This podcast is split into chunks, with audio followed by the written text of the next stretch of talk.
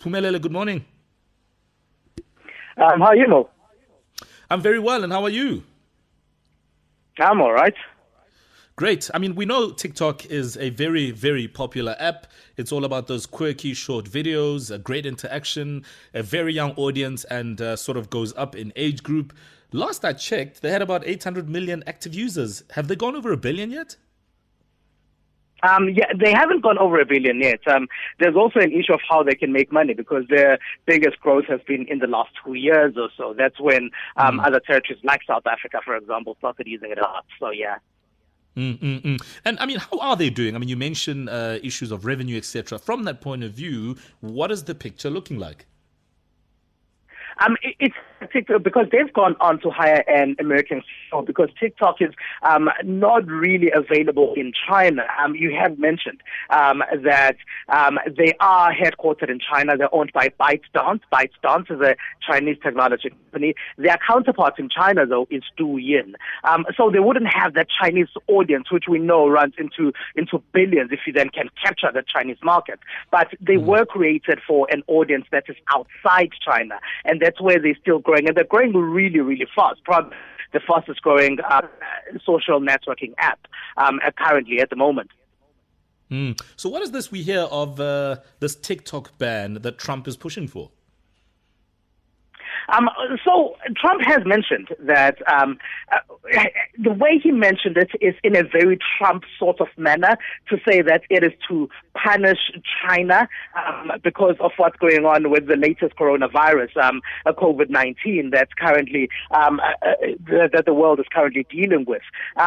But um, there've always been um, security concerns around data information, as we know that a lot of people say data is the new oil, um, because he who holds the most data uh, probably um, holds information about any particular nation, and um, and data is the new wealth. So it's because it is a Chinese company. Um, so information, uh, the Guardian newspaper, for example, in September last year, this is Britain's Guardian newspaper, reported that information is possibly shared with the Chinese government um, and Chinese censors probably could have a handle on these things as well. And then China recently in May said um, things are not the same anymore. Um, they've mm. changed, um, and China doesn't really have that kind of um, information, and they don't give it to China as well. They've even said that their data centers are not kept, are not in China, they're in Singapore. But who's mm. to say that um, if it's in Singapore, that um, ByteDance, the parent company in China, and others in China don't have access to the information that's kept uh, in those data centers. So it's a catch-22 situation. While there is a trade war between the U.S. and China, we saw it a year ago with Huawei, for example. Um, mm.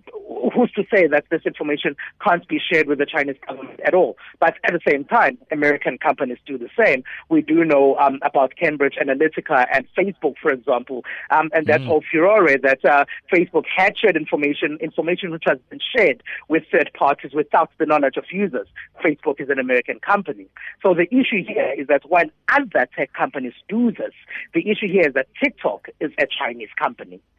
Mm. So where does this put uh, users who are in the states? For instance, does this mean um, if uh, the app is banned in America that nobody in the US can download the app?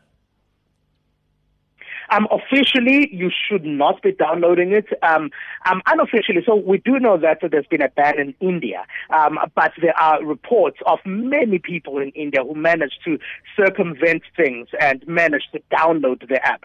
Um, uh, TikTok itself has pulled out of Kong because the Chinese government has said that they want to have a, a stronger grip on Hong Kong and they want um, strict security laws to also apply in Hong Kong. So TikTok, so ByteDance decided to pull um, TikTok away from Hong Kong. Again, users in Hong Kong who still want to use TikTok, um, mm-hmm. which is a service that's available in territories outside China, um, are, are still finding ways to download TikTok, to use TikTok. There always are ways around this. The official line might be don't use The government might say, well, it's against what we are asking you mm. to do, um, and we mm. ban it, and you can't officially find it. But people always find ways around these things. Yeah, yeah, and it's interesting that Australia has also joined the bandwagon in blocking the app. Um, I, I doubt South Africa would. Um, I mean, I'm just assuming here that uh, we would have no real reason politically or from an economic point of view to do so. Um, at the moment, it doesn't seem like South Africa would go um, as that direction um, because they haven't um, in the past. For example, when everyone was complaining about Cambridge Analytica, we didn't hear a strong voice from South Africa coming out against that. So there, has been um, absolutely um, nothing coming out from the South African government to say um, to give direction on whether they would do the same. Mm-hmm. So also in America, by the way, you mentioned Australia. Australia has banned its military from um, downloading TikTok. America has also um, asked its military not to download TikTok because they say they don't know where the information ends up and what China would do with that um, information. And if you work for the military, you do know that you are important to the security mm. of the state.